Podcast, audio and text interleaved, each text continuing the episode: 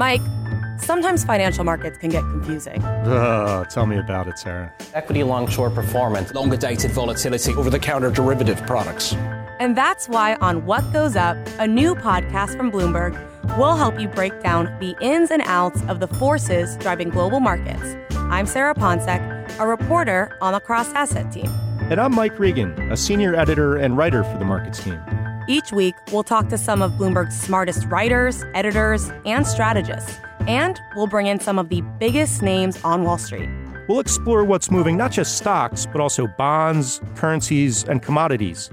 And there may be the occasional dad joke. Occasional? Possibly frequent dad jokes. Do you even care about Brexit? I mean, should U.S. investors be following this, or is it like no, Mike? Is it like Premier Soccer? You know, um, it's less interesting like than Premier Premier Soccer.